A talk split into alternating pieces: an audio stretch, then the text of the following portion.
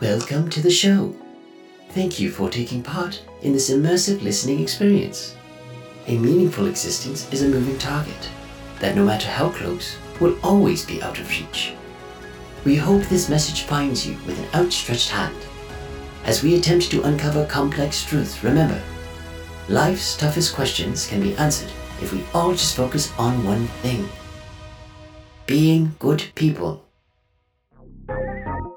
Hello, everyone. Welcome to Good People, episode 25. Today, I was joined by Greg Sisengrath. He is an ultra runner and an ultra running coach in the Dallas, Texas area. We talked about how he got his start in ultra running, his philosophy on coaching, and some of his experiences and lessons learned along the way. Before we begin today's episode, if you are listening on Spotify and Apple Podcasts, please consider giving the show a rating. While you're listening, if you really enjoy it, please share the episode with somebody that you know who you think would like to listen. It really does help us out a ton. Enjoy the episode. All right, Greg. Well, welcome to the show, man. I appreciate you doing this. Appreciate it. Happy to be on. Let's get started with a quick 180 second rundown of Greg. Okay. Uh, my name is Greg Sisengrath. I'm a um, ultra runner uh, living in the Dallas Dallas suburbs, Allen, Texas. Uh, we say Dallas because no one knows where Allen is. Um, but uh, I'm a again ultra runner, also a running coach and uh, co-founder of a uh, local trail running group here, Team Dirt and Vert. Found uh, running late in life, um, but I'm it's now it's kind of my whole world. So uh, everything everything running, mostly trail running, a little road running, just because we have to. Um, but yeah, uh, father of three teenage daughters, a couple in college, so uh, whole, whole different life there. Um, but yeah, that, that's that's probably the the short and simple. Very good. I'll tell you a quick story. Um, I can't remember when I started following you on Instagram. I think it was like 2019 or 2020. Um, I can't remember if it was before or after I did my first ultra marathon, which was a 50 miler. And but anyways, I come across your stuff. Um, I'm I'm you know, following along, using a lot of the educational content that you put out for me to I come from the strength and conditioning world. I'm a CrossFit coach and ultra running is just like I dabble in the dark arts a little bit, you know. And uh you as a resource, especially from the side of and we'll get more into this, the importance of strength training, mobility work, stuff like that. It was in an intensity to not overexerting yourself to hit a certain amount of volume and um, you know, being smart about training. And so I, I found your profile, kind of go through these things. I had even reached out to you at one point during a training. I can't remember for which race it was, but I was dealing with plantar fasciitis. Okay. And you sent me like this yoga routine, I think. It was like a really simple thing. And I started doing it and it made my feet feel a lot better.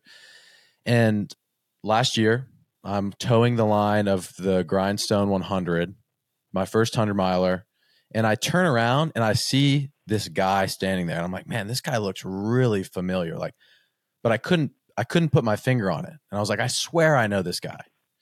And we take off. In fact, the starting line goes and everybody starts running, you know, and we you and I were at yep. the very back of the of mm-hmm. the pack. And you know, as you do in an ultra marathon, we sort of walk across the start line. And I heard somebody say, and I'm 95% sure it was you, say, we're still starting too fast, like kind of jokingly.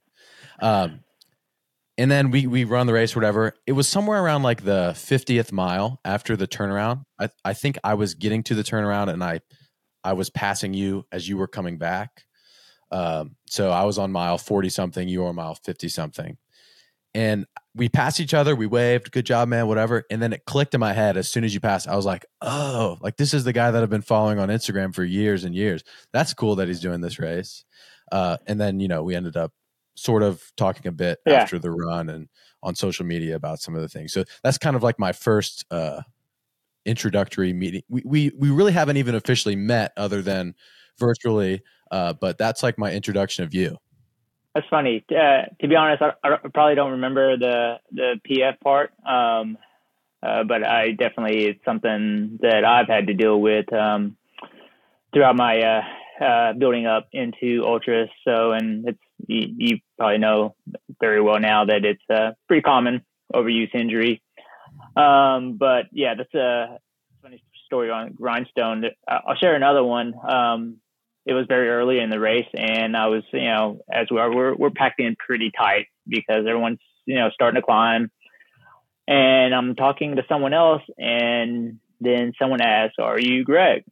And I was like, "Yeah." And you know, this is I don't race a lot on the East Coast, so I'm not not expecting any to recognize anybody. Uh, but they apparently had recognized my voice from another podcast, which is probably because I have a I don't have a radio voice. I'm not I don't have the deep deep smooth voice like you do. Um, so I'm uh, now I'm pretty nervous about uh, doing these podcasts because uh, I know I'm not a I'm not a good public speaker. So the that was funny. I got I've, I've got noticed a couple times during that race. Um, one uh, one because of my nasally voice, and uh, and, and then by you. So very good. Well, I'm glad that I could be a part of building your notoriety as a uh, ultra running guy. But it was just one of those funny moments. It was just kind of like a small world thing where I was like, "No way! Like this guy's this guy's out here." I was actually most impressed with the fact that you had to get on a plane the next day and fly home after the after the events. Yeah, we've uh, we've I've made that mistake. Uh, I've made some timing mistakes before, um, and one one similar. And again, it was another East Coast race was Cruel Jewel, where we had planned a Sunday earlier morning flight. Um, and Cruel Jewel is a uh, you you probably aware a very hard and long uh, East Coast race, and um, and much and even though it can get fairly humid in Texas, it's a different kind of humid in you know Georgia, Tennessee, Virginia and uh, we're I was on the course much longer than expected, and I was fearful of just being able to finish and not showering and just really packing our bags and heading straight to the airport. So I did I did give myself a little bit more leeway uh, for grindstone. I, I, was able to you know actually get some get some normal sleep and uh, pick up my drop bags and kind of make my way to the airport. So I did give myself a little bit more time, so I didn't have to worry. Um, so that it's it's a it's been a learning curve. So I, I suggest to everyone give yourself more time than you think. You definitely don't want to be rushed or even have to think about trying to make a flight um, in the middle of your race. And if you're like me, take like the next three days off of work so that you are sure that nothing yeah. is going to go wrong. yeah. Mostly for me, I was just scared with fitness. I have to demonstrate movements, and I was like, I don't know if I'm going to be able to squat. So I I think I got back to work on Wednesday. Uh, okay. Yeah. Three three days or so after the race. Um, well, let's go in with. Uh, I want to learn a little bit more about you before we. I'm sure we'll talk more about Grindstone. Yep. What did your life like look like growing up? I know you said you got into running late, but were you ever into any sports and things like that? Yeah, I grew up in a small town in Arkansas, and um, as probably the case for most. I played everything. Uh, doesn't mean I played it well, but I, I you know, played basketball, a little football before, uh, before that, that kind of outgrew me. so I don't really have the frame for that. Um, but yeah, grew up on team sports, basketball, football, baseball, and and as is typically the case, running always felt like a, a punishment because it was always go around laps, you know, go around bleachers. So I really, I really never enjoyed um, running other than we had to do track um, in the off season for you know to get ready for whatever basketball or uh, or football. Um, so that was really, and I was not really good at track. I didn't go out for cross country. I I did uh, probably like uh, you know like one mile or the four by thirty two hundred. I can't remember what it is now, but the relay. So uh, I didn't have a didn't have a lot of running um, background growing up um, but enjoyed the team sport and um, and really didn't start running until I was in my mid 30s, and we you know we got to the age where um, you know friends no longer played rec league basketball. You know, I just didn't have a lot of outlets. Uh, we at this point had had three daughters, and I I gained a lot of sympathy pregnancy weight and just be you know just being inactive. Um, so I started uh, eating better, and you know playing tennis. And then my wife would always run around the track while we were playing tennis, or she'd run around the tennis courts. And I thought I thought that was always ridiculous. Why is she doing that? running laps, and I tried it, and uh, I can still remember the first time we ran. Uh, I ran the quarter mile block around her house, and I told her, "Hey, I ran the whole quarter miles, and I didn't stop." And you know, she didn't believe me. And uh, once once I just started uh, becoming more consistent with it, uh, I found I found that I enjoyed it. And uh, once I started training more, well, not necessarily training, just running more, I I had a friend that we went to college, um, that went to college together, and he said, "Hey, we should we should both do the a half marathon." I had no idea how far a half marathon was, but I said, "Yeah, let's do it." And and that was it. Uh, started running, um, uh, you know, building up with the half marathons, marathons, and once I found trails, it was full tilt toward trails, and you know, and then you get once you get involved in the trail community, everyone wants to do ultras. Um, so that was it. Found it late in life, um, but it, it, I think it uh, kind of gave me a, um, well, probably juice is the right term that I hadn't had in a while. You know, we, we did that half marathon, and people were out there watching other people run, and I thought that this is just kind of the coolest thing. I can't believe anybody's out here, you know, supporting other people but that just gave me uh, just gave me some excitement and something I hadn't had since really um, you know uh, high school or at least when my wife would watch us play rec league basketball. So it it it really uh, reinvigorated my uh, some I love for fitness and um, and just really kind of changed my life.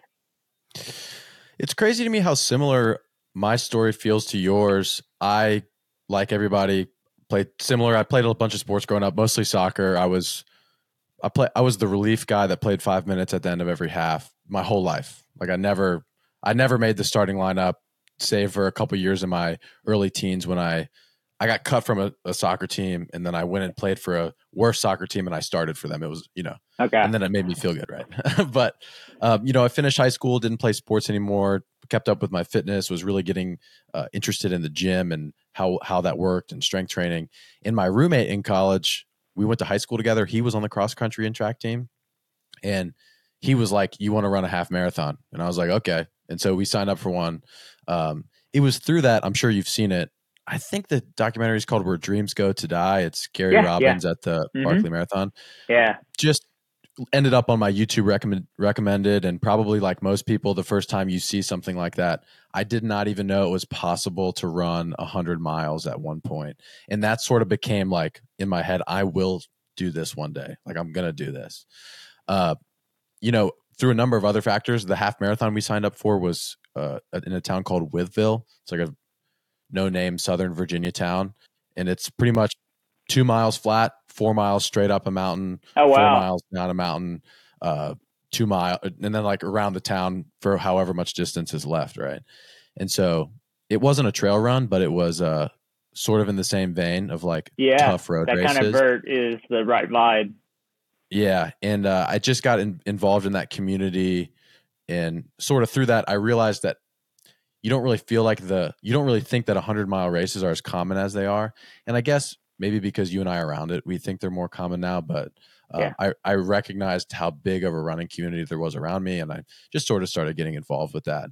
Um, I did my first 50 miler in in 2019, and I trained for a year and six months for that, which was way too long. And then by the time I was done, I had I wanted nothing to do with running ever again. And then two years later, a buddy of mine was like, "Hey, you want to run 100 miles?" And I was like, "Well, I always said I would." And then I sort of started getting back into it.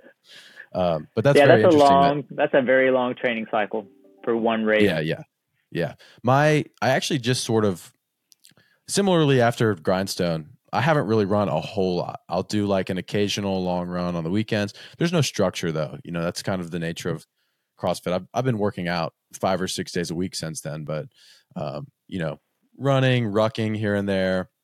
I've been doing that. But just recently in the last couple weeks, I've kind of got back to the structured at least once, if not twice a week, endurance focused workout. Mostly rucking right now, but I plan on turning it into long running. And my whole goal with this is in about a year, building myself up to a point where I can just say, I'm going to train for this race in like 12 weeks and just fine tune yep. some things and then be ready for it.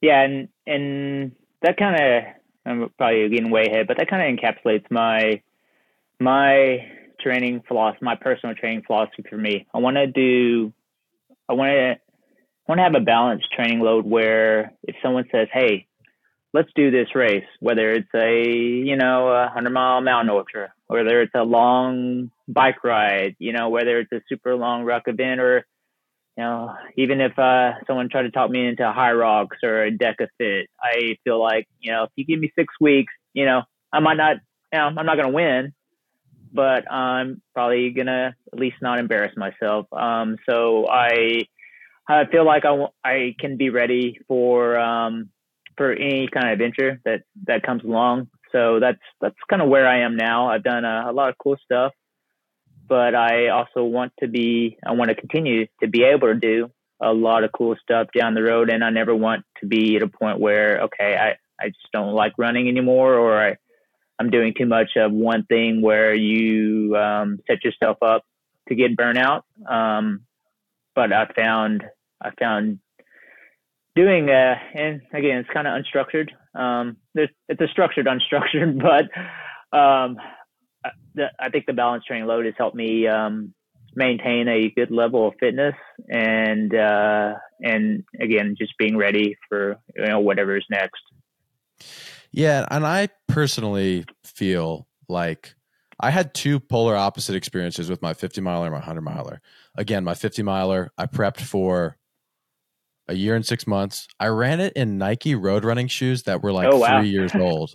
I like didn't know anything at the time. I was like 19 when, when I did it. I knew nothing. It was they were so narrow, by the way, too, that I unlaced the middle section of the shoe. Yeah. So like my foot felt fine when I ran, and I just was like, I had heard that you're not supposed to change your shoes before a race, and I was like, okay, so I'll just I'll just run a year and six. I probably put uh, fifteen hundred miles on those shoes. Seriously. Um, uh, it goes to the quality of those Nikes then. well, I don't even I don't even remember the name of what they were. But anyways, for my hundred miler, yeah, I had gone from pretty much two years of running one to three miles per week, and I prepped for the grind for grindstone in nine months. It was like I made the decision. Nine months later was the race, and I, after my fifty miler, I probably didn't feel right for like a month. Like I felt horrible. I still had like weird nagging pains that just like shot up my legs when I walked. With grindstone, I was full squatting. I wasn't doing any weight, but I had full mobility like three days later. And so, um, I mean, there was still some swelling and things like that. But to me, going away from that, I just recognized that the training difference was was what the biggest uh, separator between those two experiences were. Yeah, and I think uh, in your your first fifty kind of mirrors my first one hundred. I I went from probably first first actual road marathon to 100 miles in I think it was probably 14 months. I just uh, you know I really got into the community and found some crazy ultra runners, and they're like, "Hey, we're doing this." I was like, "Okay, look, I'm gonna do this 50k too," and then oh, we're doing this 50 miler. I know when is it? And it's like, well, I did a 50 miler. I guess I can do the 100 miler. And it, the progression went pretty fast. I luckily I, didn't get other than maybe a about of uh, IT IT band issues. Um, I didn't end up with any running issues, but training for that hundred, I ran with someone that had done multiple hundreds, and she was a high mileage athlete, and so I just did whatever she wanted to do. We ran, you know, every Friday we'd run 12 miles of road. It's just a six mile out and back, and it was like at four in the morning. She was off on Fridays, so she got to take a nap. I had to still go to work and then we would do we did a 40 mile training run on the course. We did a 50 mile training run and it was it was a lot um, which and i still i had a great race. My race debut was, was at Rock, rocky raccoon sub two i'm sorry sub 24 hours. So great race for me. But then when i finished i uh, or even before we started the race i kind of didn't feel like uh, i didn't feel like a good runner. You know i was and I just I could just shuffle along, which is probably good for ultras. But I didn't feel like a great runner or a um, necessarily good athlete either. Um, so I kind of took a break, not a not a long break, but I got on the bike more. I found different ways to train, and then when I got back into it, um, my training philosophy was different. I realized that you know while you do get a good mental um, confidence boost doing some of these long training runs, just, I mean, 40 miles is a long time. It's, it's way beyond what you need to do to actually physically prepare right. Um, so I just, I, you know, played around with my own training and found like, uh, it's, it's not necessary to, to do these long training runs over and over. And, uh, I, I found like I could get away with less mileage and, uh, introducing, you know, more strength training. And that was still very new to strength training as it relates to running then. Um, and still, um, I'm still learning now, but, um, that's where I, I learned I could get away with a, a more balanced training load. There wasn't, you know, one, one specific, you know, this now, um, there's no one specific way. The 100 mile distance is a lot different than, you know, marathonings where there's a pretty good, there's a pretty good path to follow and you can find anywhere online, but the 100 mile depending on the race, it, it's all different, and uh, and there's different ways to go about it. It's just uh, it's entirely different sport. Yeah, I also noticed too for me with prepping for things, specifically running, my training recovery is more indicative of my results and progress than the actual distances that I'm covering.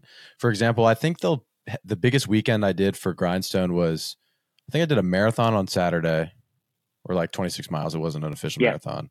And right. then I think it was 10 miles I did on Sunday. But to me, what was important was like Monday when I woke up, I felt fine. And I was like, yep. okay, I'm ready. Yep. And I think that that's just been better for me of like knowing, knowing and being confident in my preparation is if I can right. handle the recovery. And I'll, I'll tell, you know, and we all get in that that Strava trap where um, you're seeing other people do these really awesome training runs.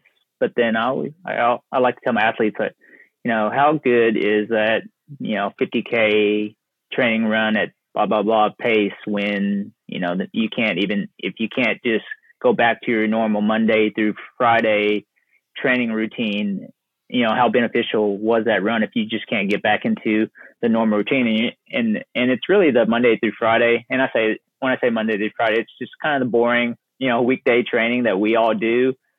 Uh, and everyone focuses on the long runs which you know look cool on Strava. Um, but I think the meat and potatoes is the kind of boring you know one hour one and a half hour training runs, strength and mobility. If you can't just go back into that, I, I think you, um, I just don't think that that awesome long training run is that beneficial if it interrupts training for you know the next two three days. So um, that's that's always been well not always but that's kind of my training uh, philosophy now is we do enough you know on the longer runs but you can just go back into the normal training load. Uh, if you can't do you can't you can't do your Monday strength training because you your, your legs are dead from your long run. Um, you know how how good was it for you your overall progression toward the race?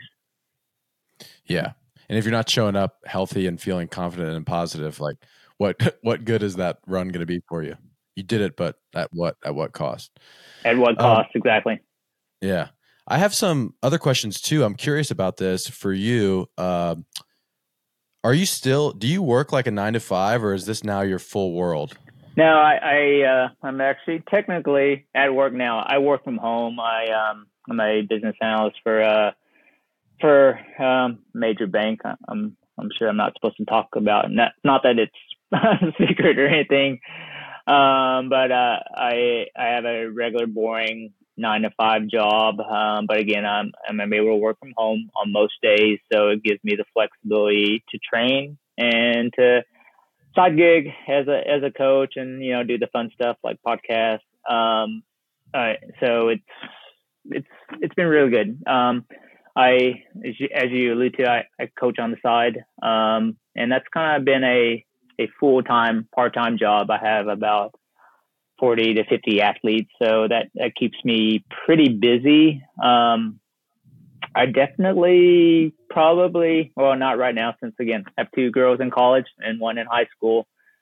Uh, I could probably get away with it being a only job. Um, but then it would, you know, would probably make it more stressful and not, not nearly as fun as it is now. Um, so I'm lucky to have a flexible day job and be able to kind of balance the two worlds. Um, so that's been good. Yeah, I almost find it more inspiring for me to, you know, talk to and get to know individuals like yourself where in my world, running 100 miles is the craziest thing anybody's ever heard of, right? I'm just in a CrossFit gym and uh, we do short and intense workouts. And I always tell people to the best of my ability when they inquire about it is like, I want you guys to understand that what I do is not impressive at all. Like, I ran 100 miles one time. Yep. It took me a really long time, which is fine. I'm not knocking on my personal achievements and yeah. I plan on continuing to do these things for a long time.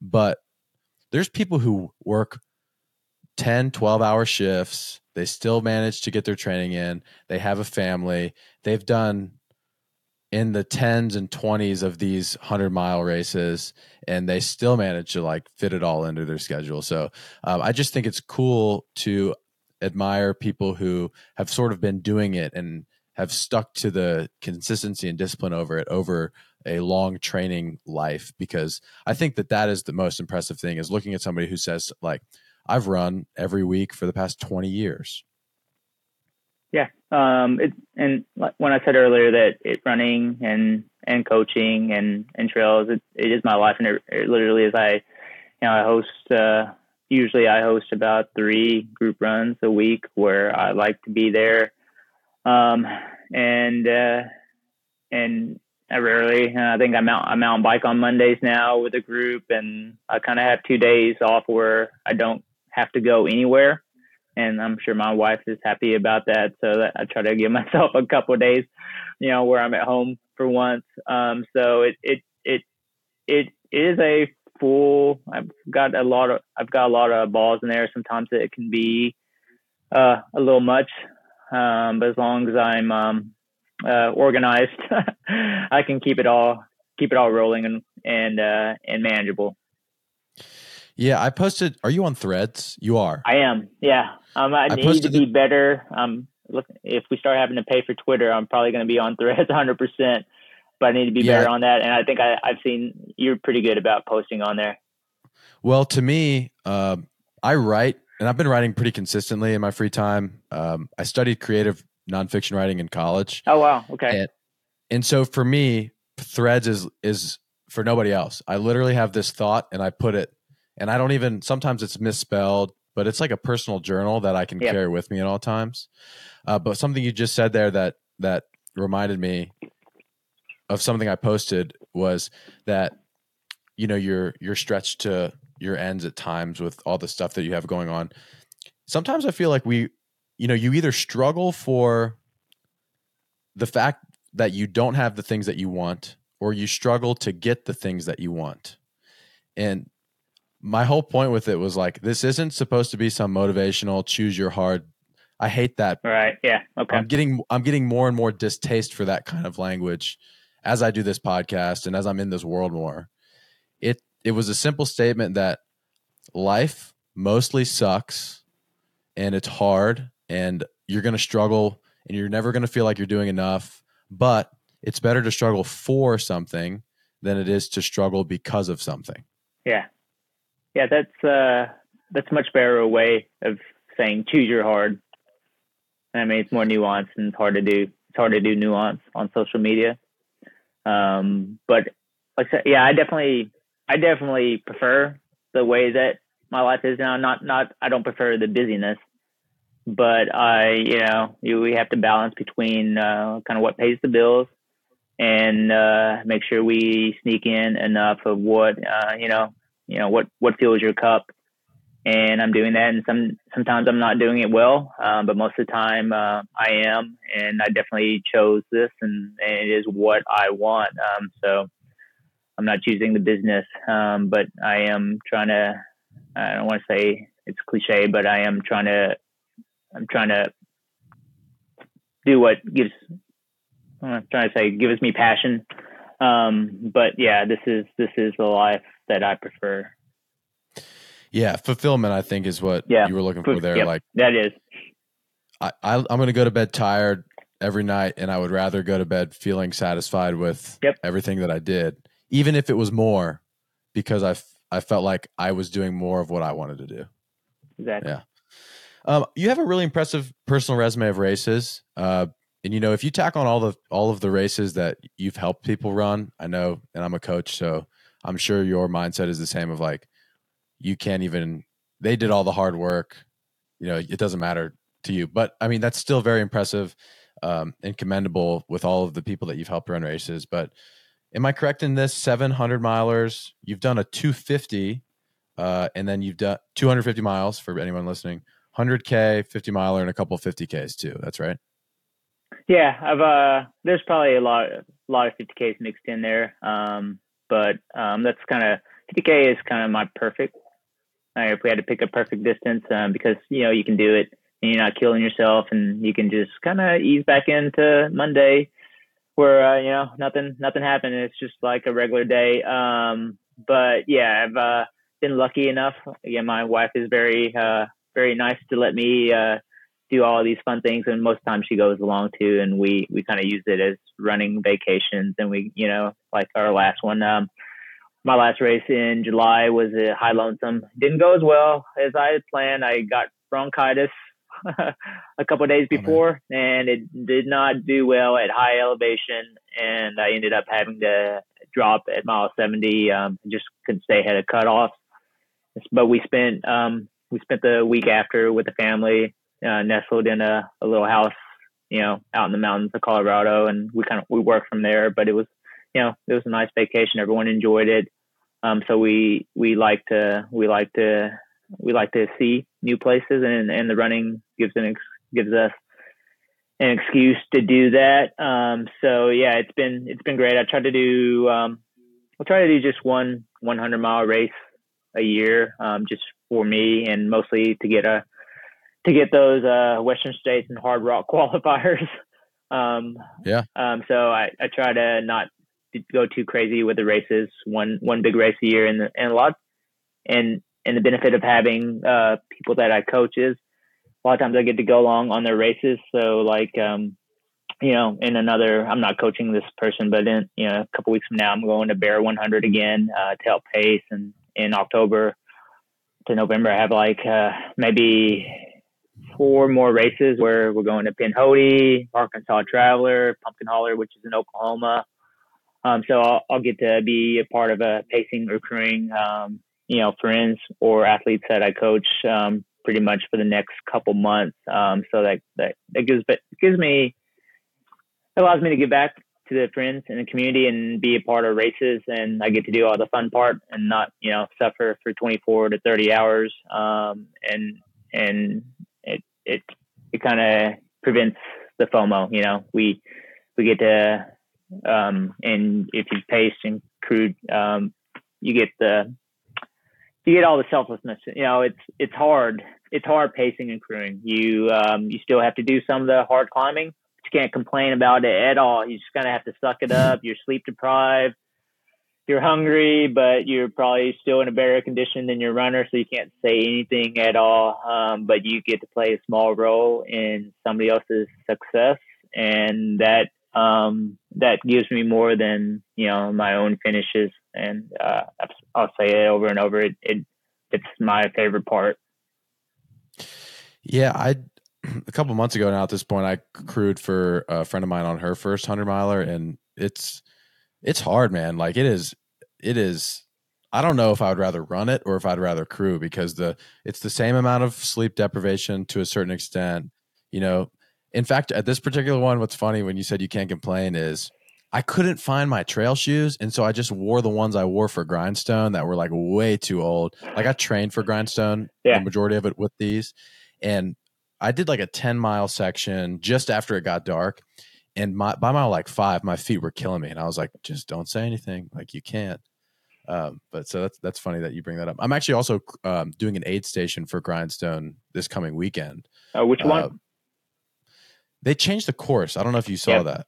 I did, um, and I I don't know if you know, but I'm I'm going back.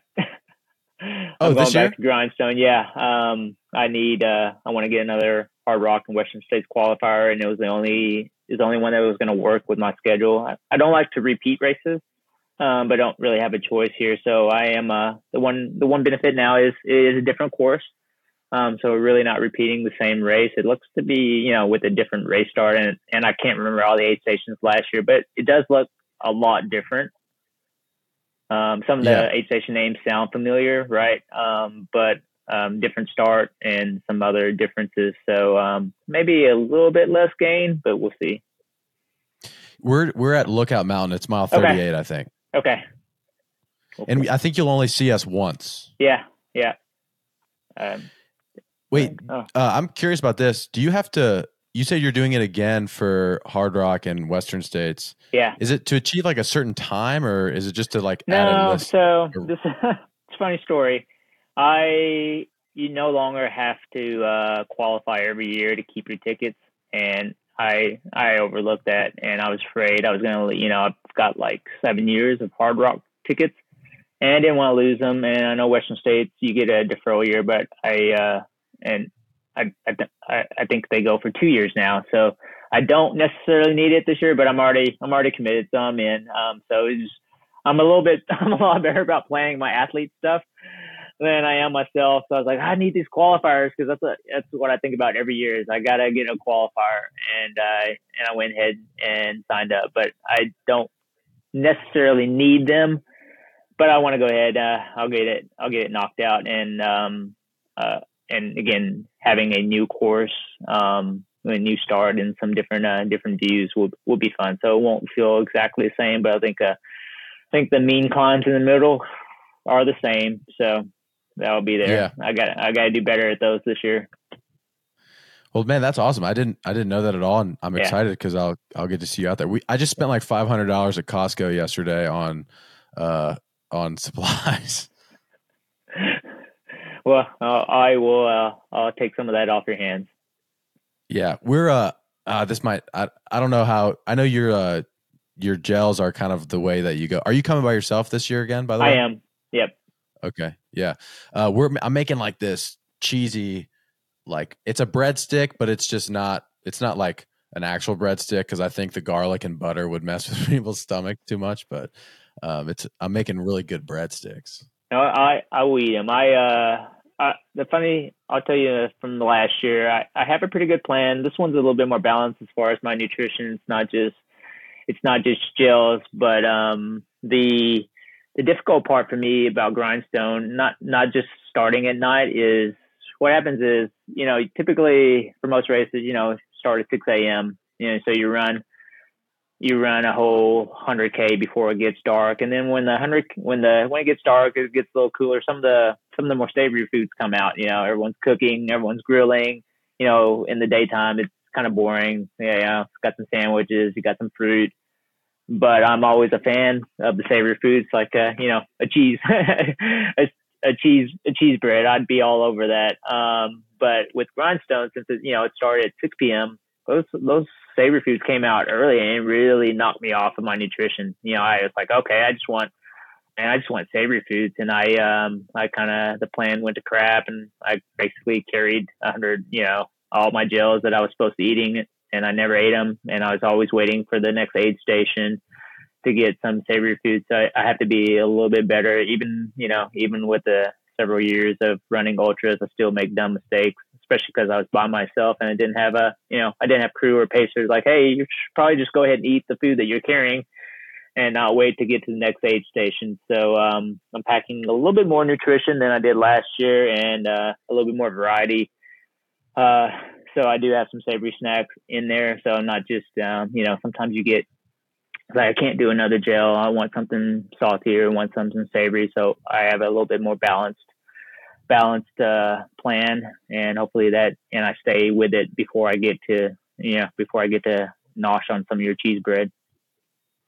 yeah, um, I I don't know what for me. I I've summed this up to the fact that I'm just a bigger runner. Like I'm like 205 pounds, but I could not for the life of me get enough water and liquid in me. Like I would run out every single section. Literally, I think from mile, I can't remember when I picked it up, probably around mile 80.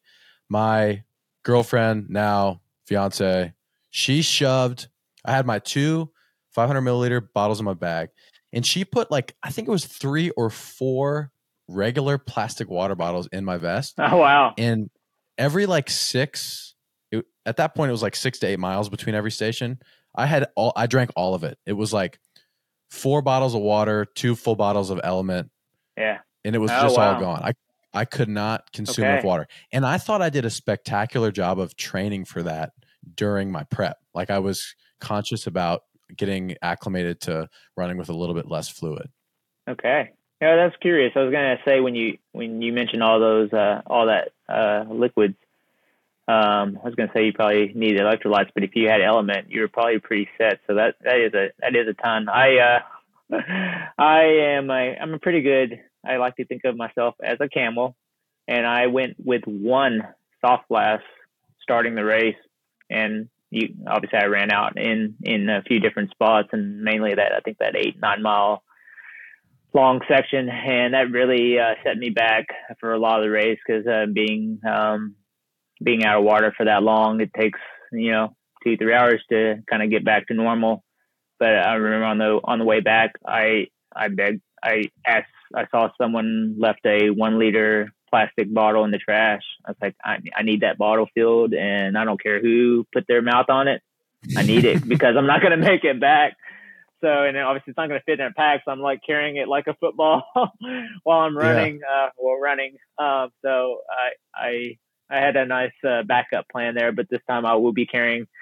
I, uh, I don't like to carry a pack, and last time I just carried a waist belt. Um, but I, I'll have a, I'll have more flask and uh, and probably carry. I'll start with three, um, one empty, and that way when we get to that long stretch where we're going to be climbing for a while, uh, I'll have uh, three flasks full, and uh, um, I'll also have LMNT with me. Um, so I should be in a better spot. So lessons learned, um, and hopefully uh, means uh, I'll shave shave some time off from last year.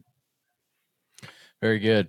Um, I know it's tough, you know, when you do a lot of these things, and even in races, there's so many moments and things like that that you sort of that stick out to you in your memory, and it's impossible to nail down one. Uh, but is there a race or a moment in the race in particular that stands out to you of all of the ultra marathons that you've run? Maybe like the toughest or most rewarding or anything. And feel free to sort of talk about a couple of different experiences. Yeah, so um, I, I think uh, one big moment for me was during Cocodona. And uh, I don't know if you're familiar with the first year. Uh, it's now been two years, sorry, yeah, three years running of the race, and each course has been a little bit different. But the first year, uh, there was a um, first stretch, there was an aid station in mile 11. Then after that, we had to go about 20 miles without uh, without aid and it's you know it's in it's in Arizona. There's no there's no tree coverage. It was a very obviously very hot um, in May, and uh, we uh, the race the race instructed everyone to carry um, at least three liters. So that would be four you know four soft flasks, and that's what I carried. We drank we all drank it all. We all refilled at mile 11, and then almost everyone ran out of water. Um, before getting to that first aid station. Um, and I think around, I don't know, maybe it's mile 20, mile 25. I, I, you know, I'm laying on a rock. I'm out of, I've been out of water for like, for a couple hours. And, uh, and I, I even, I saw one guy, uh, who we were all out of water, but he, he I saw him pick up, um, some mud and try to squeeze water out in his shirt and just to get a drop. It was, uh, he barely got any, but uh, he tried. Um, but I remember thinking, I, I think I'm going to DNF before we get to the first, you know, first real aid station, and then I have, uh, you know, have my wife, uh, a friend that's our driver, and I have two pacers ready.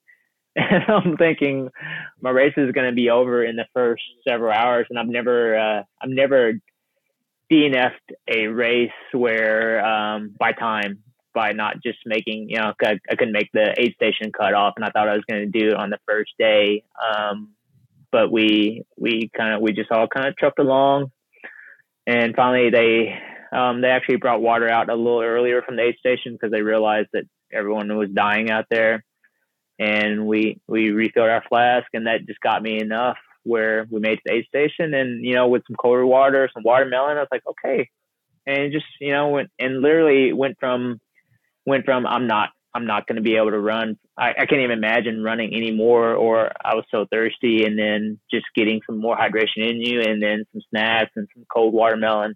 And then it was just back on, and and then for the rest of the race, for the next three four days, I never I never even thought it wasn't going to happen. I was like, I'm gonna I'm gonna finish. I'm gonna get this done. So um, it's just uh, it it it still stands.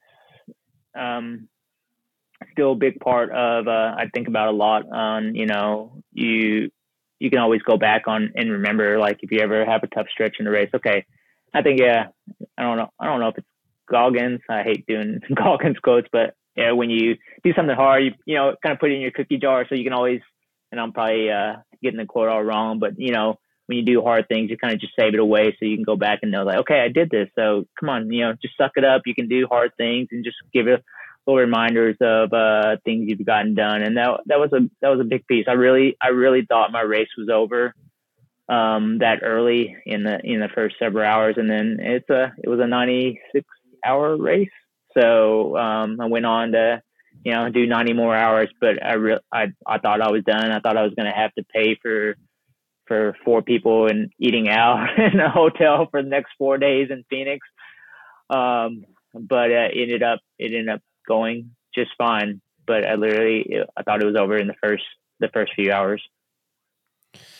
Yeah, that made me think uh, specifically from Grindstone. That's that's probably the race that I pulled the most experience from, just because it's the most recent and the most challenging one I've done so far. But I came up with this term afterwards when I was writing. You know, I did what everybody does on their first ultra marathon, and I did a little race recap. Yeah. Uh, I like to think that mine was better than most people's. I really took some time. It's I think it's like 20 pages long. Wow. Uh, okay, I'm gonna have to find it. Uh, it's it's on my highlights on my Instagram story. You can check it out there. Uh, it's all it needs to be edited. Anyways, that's an aside. Uh, but I came up with this term and I use it all the time now. The hardest parts in the race for me was when I felt like there was zero wiggle room, like I was stuck. And for me in, in the grindstone, it started from like mile 55 until 65. Uh, it was that unicorn aid station, like right before I got to it on the way back. Mm-hmm. And then from that point until like mile 80, I felt just like my, my dialogue internally was, I'm not going to finish this. I'm not going to quit, but something like I'm going to fall over on the side of the the trail and somebody's going to have to like drag my body out of here. There's no way that I'm going to finish this.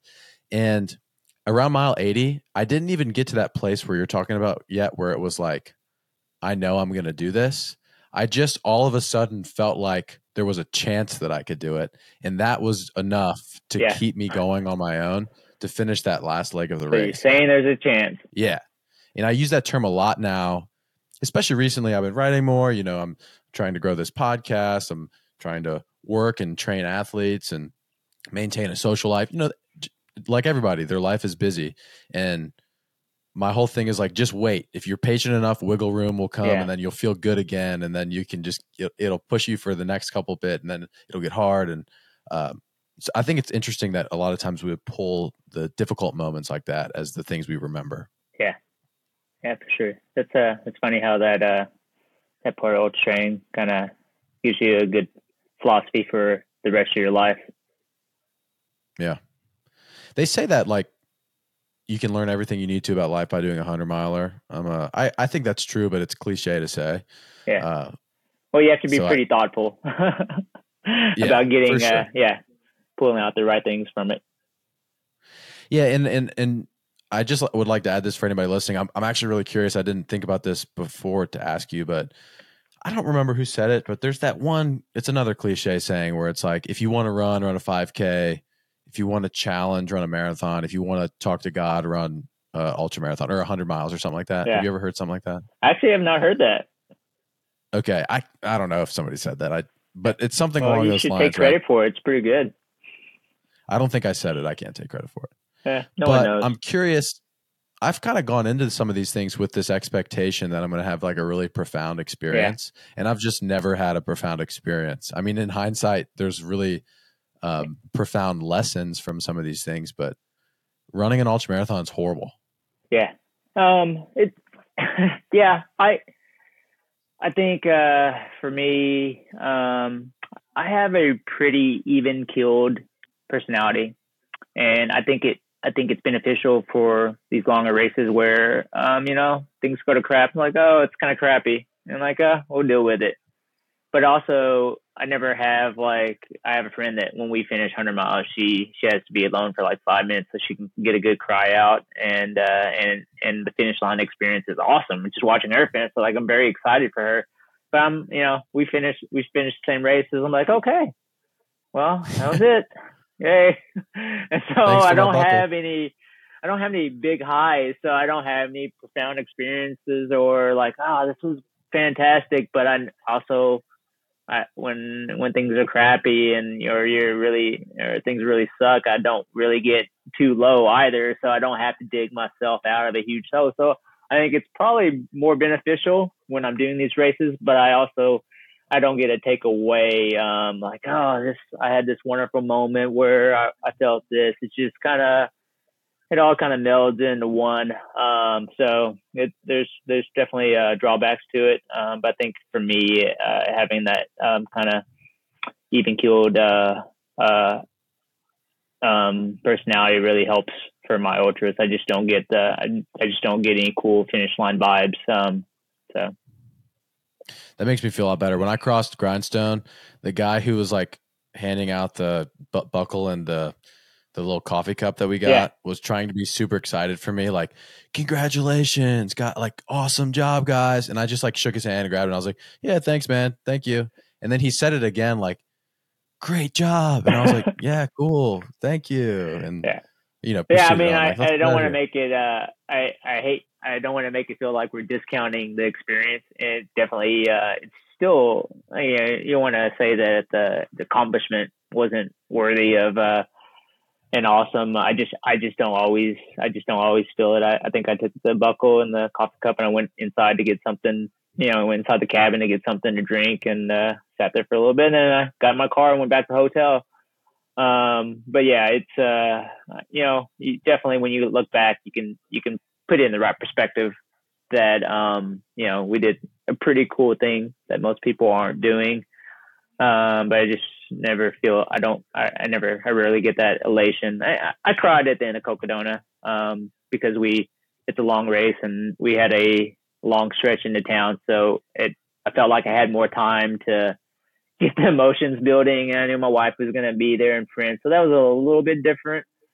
Um, I just couldn't hold it back, and luckily I was wearing sunglasses, so no one could uh, no one could see the tears, tears in the video or the photos. Um, but yeah, it's uh, in, in most cases I've, I've not had the kind of fun or cool, big, uh, emotional finish line. I'd, I'd like yeah. to have it, but most times yeah, I, I, th- I think that sometimes too. But you're right; it, it doesn't. I don't think more positively or negatively about an experience because of that at all. You know, it's it's probably up there in like the most there you know the ultra races that I've done are in the for sure top 10 of all of the yeah. things that I've done in my life, you know. Uh, and so it's it's not to discount that at all. It's just I don't know exactly how to pinpoint what I'm trying to say, but I'm the same way. My personality is very even keeled. I don't have a lot of highs. I don't have a lot of lows. I've said that before on this podcast. And finishing a race to me is not. I I didn't cry either. You know, it is what it is. Yeah. yeah. Um, with running, something that you said that piqued my interest was you've you only had like the one DNF recently, right?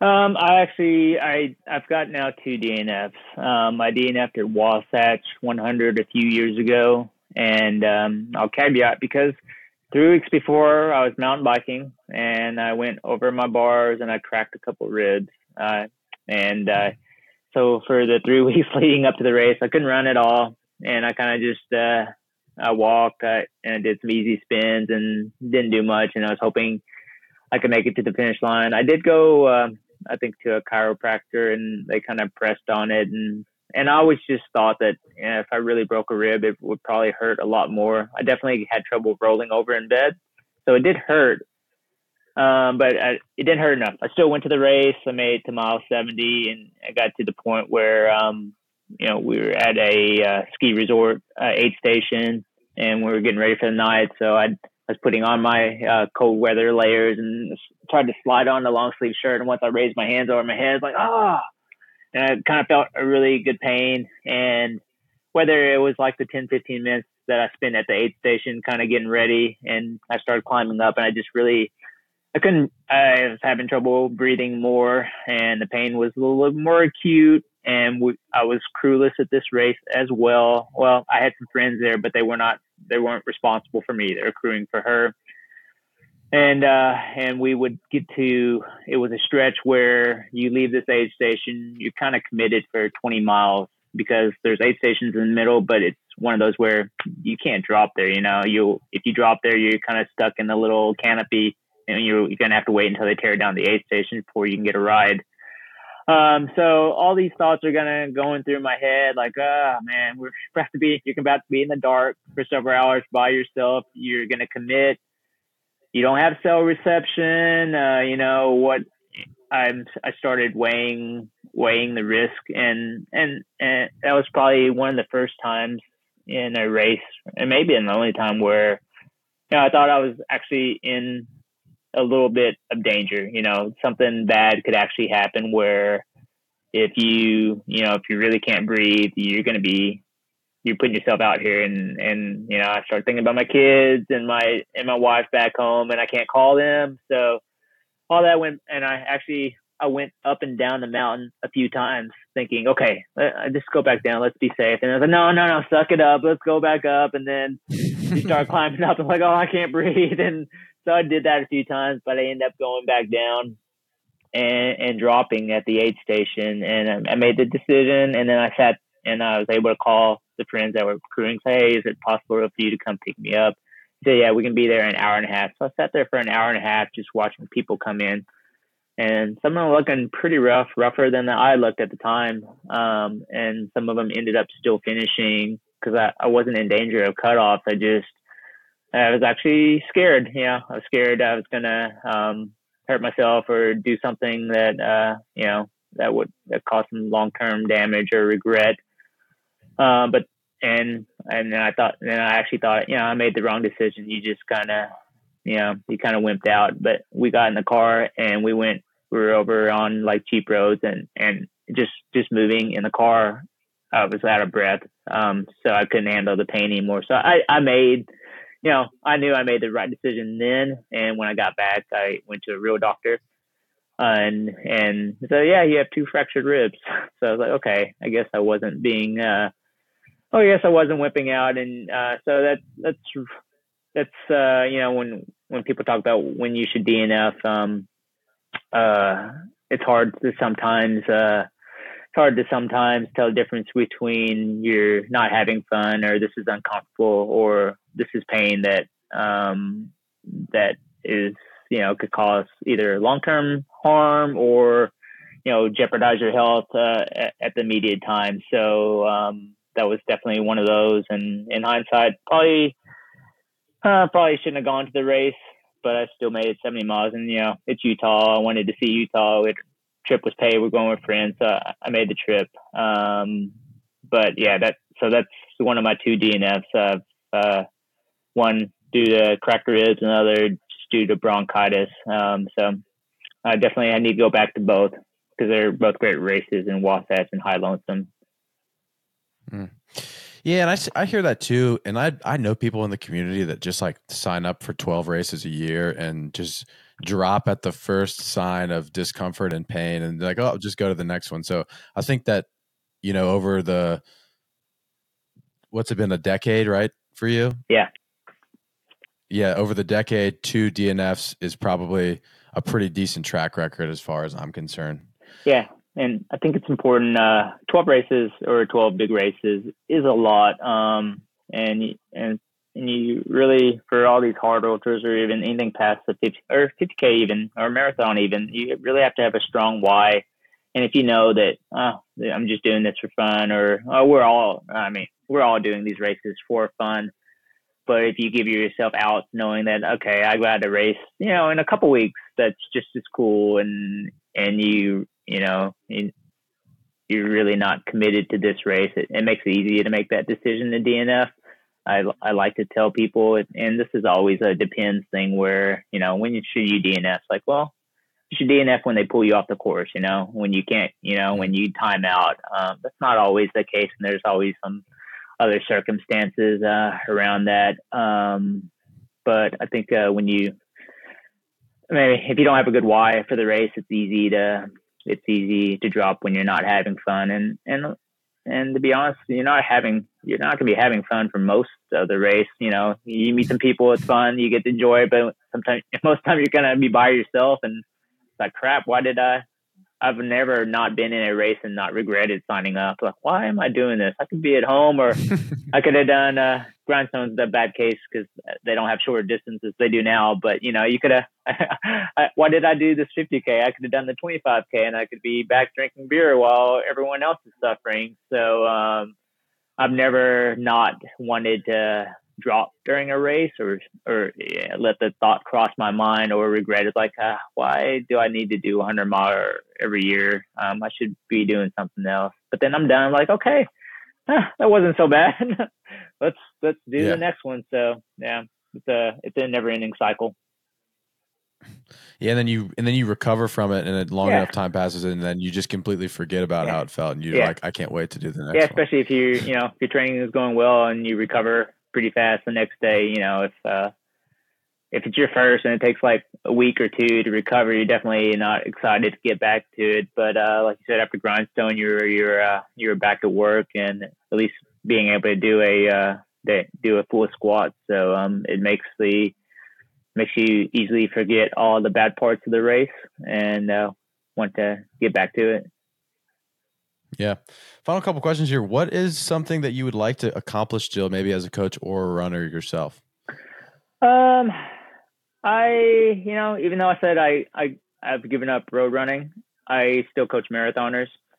And, uh, you know, when it gets close to Boston, I still, I still want, I would still like to go to Boston and, uh, it's still, you know, bucket list for almost most, most runners. And I'd still like to give it a shot. I think uh, in another couple years, I'll be 50 and, and uh, it'll be a little bit easier for me to get qualifiers. Although, you know, the more and more people qualify, the, the tougher it is to actually get in, even if you qualify. So, um, that's something I'd still like to do. Um, really, really, for my immediate goals, or I still want to get into Hardrock, and I still want to get into Western States. Um, I was thinking last year with the amount of tickets that I had, I I I, I thought I was going to get in. Hopefully, you know, with double the amount this year. Um, I should think I have like 100 whatever the, the map adds up to 128. Um, so I should uh, be in uh, this next lottery draw. So, but those are the big things. I I, I want to get into Western States. I want to get into Hardrock, and um, and then and once I have that, uh, you know, I'd like to get back to the 200 mile distance. But uh, those with the 200 mile distance, that's that's like a year's worth of racing for me because you know I take my wife. I have a couple, you know, a couple in the Pacers. So I can't I can't do the like the triple crown at 200s. It's stuff I don't know how people do that.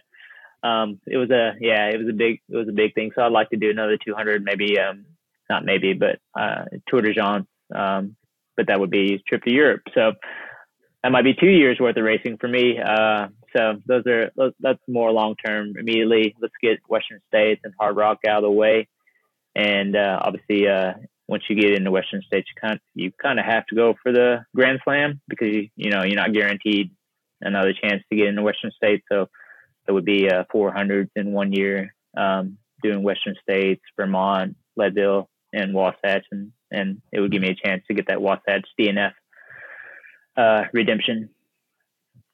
Yeah. Um, where can people find more from you and the content and stuff like that that you're putting out? Yeah, the easiest um, the easiest way is Instagram, Ultra Ninja Runner without an E. That's where I, I put most of my content, and uh, it's easy to link to. Um, you know, the running club that I have. I do a lot with Team Dirt and Vert, um, and it's literally at Team Dirt and Vert. So we do some, uh, we do a lot of trail trail running content there. We try to do some podcasting, but it's just that's that's not something that I have the time commitment for. So uh, we'll and occasionally when we uh, when we have some special topics to talk about, um, we'll, we'll me and Jim Kirkpatrick, who's our other co-founder, we'll start that going. But uh, she's you know she's got she's now got a freshman in college and she's busy following her around um, for her volleyball games. Um, so it's tough to find time, but uh, we're not nearly as polished as you are. Um, but uh, yeah, it's uh, Instagram's the easiest part, and you'll be able to link to anything that I put up there. Yeah, well, thanks for saying that. Uh, I have nothing to do with how polished this looks and is, but um, yeah, I would just reiterate that the stuff that you put out is awesome. It's been a great resource for me. I know it'll be a great resource to anybody listening that is interested in not even just ultra running, but running and um, fitting it into a schedule in a healthy and productive way. No, I, pre- I, I appreciate that part. Uh, the the part that beyond the running, it's uh, it's important to me to try to set a good example for uh, you know balanced and balance training and longevity um, in both not just running but uh, you know athletics and fitness. Very good, Greg. Well, this was a great conversation. I'm glad we had the opportunity to uh, get to know each other a little better. I'm excited to see you this weekend, which yeah. I've never said on the podcast before. um, but yeah, uh, if there's nothing else to add, man, we'll leave it there. That's it. I appreciate the time. Happy to be on. Thank you guys for listening to this week's episode of Good People. If you enjoyed it and you're listening on Spotify or Apple Podcasts, please give the show a rating. It really does help us out a ton. If you really enjoyed it, please share the episode with someone you love, perhaps your grandma. We'll see you next time.